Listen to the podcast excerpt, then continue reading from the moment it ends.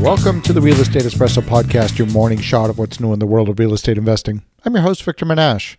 Yesterday was the federal election in Canada. The incumbent Liberal Party under Justin Trudeau had a majority prior to the election, with 177 out of a total 338 seats in Parliament. A total of 170 seats are required to form a majority. There were six parties vying for position in the election, along with a handful of independents. The two major parties are the Conservative Party, which runs a little right of center, and the Liberal Party, which sits to the left of center. The third party is the New Democratic Party, which is decidedly left wing in their politics. And then there's a few wildcards. The Bloc Québécois is a party based in the province of Quebec, and they're exclusively focused on furthering the interest of Quebec, Canada's only French speaking province. Historically, the Bloc was furthering the agenda of Quebec independence. These days, they don't talk about separatism and are focused on protecting Quebec's interests at the federal level. The Bloc Québécois could hold the balance of power in a coalition government with either the Liberals or the Conservatives. The Green Party, the People's Party, the Independents, and a few other fringe parties make up the balance. When you look at what each party is proposing on their election platform, there are supposedly about a dozen election issues, at least according to the media.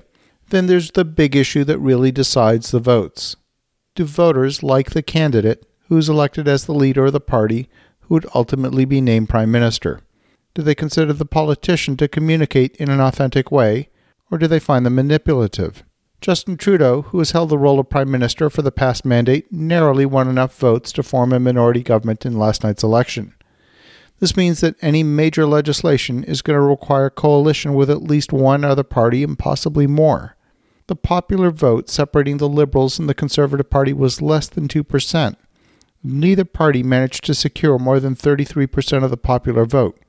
So it's really surprising that any party was able to form a government at all with such a low percentage of the popular vote. Now, the US, by comparison, has a decidedly two party system. You either get a Democratic Congress, a Democratic Senate, and a Democratic White House, or Republican Congress, Republican Senate, and Republican White House but in Canada there's multiple parties. There are two major parties that seem to capture the majority of the votes, but there's nothing enshrined in the system that limits the number of parties.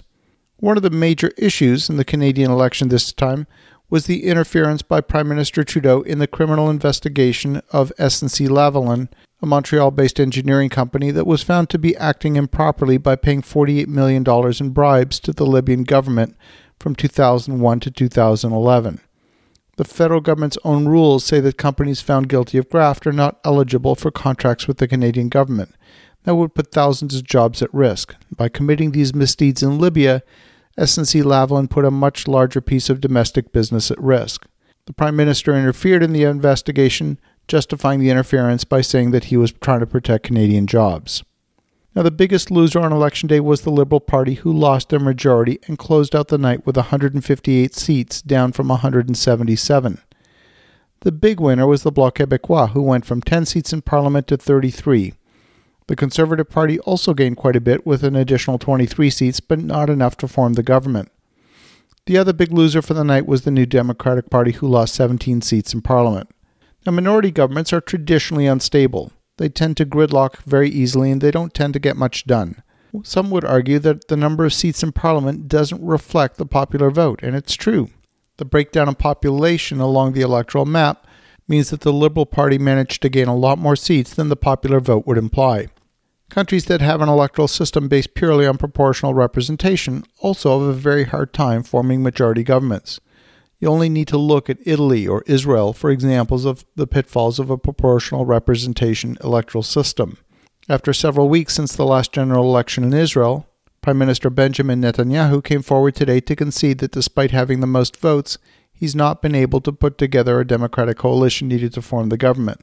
Minority governments in Canada also have a history of not lasting very long. They often fall within 18 to 24 months, and the country goes back to the polls. This particular election was one of the most divisive in recent memory. There were numerous personal attacks and issues where the candidates themselves became the issue. Much like in the US, the political division is regional. Canada tends to see a stronger base of support in the western provinces for the Conservative Party and a stronger base of support for the Liberal Party in Ontario and Quebec.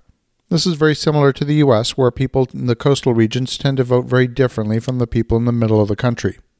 When an election campaign is run as a negative campaign, I find that it's very difficult to find things to vote for, only things to vote against. As you think about that, keep an eye out for the next upcoming U.S. federal election, and hopefully there's something to vote for. Have an awesome rest of your day. Go make some great things happen. We'll talk to you again tomorrow.